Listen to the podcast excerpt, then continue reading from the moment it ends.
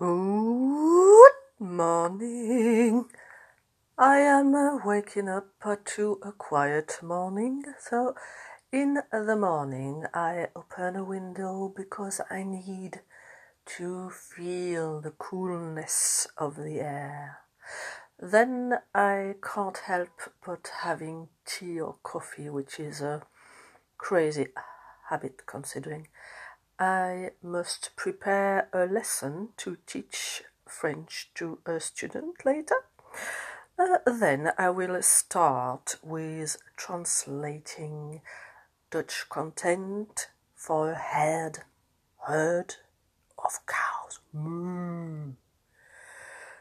Strangely enough, no birds today. Are they having picnic? I don't know. Have a blessed, good, finally, finely, funny day. Woohoo!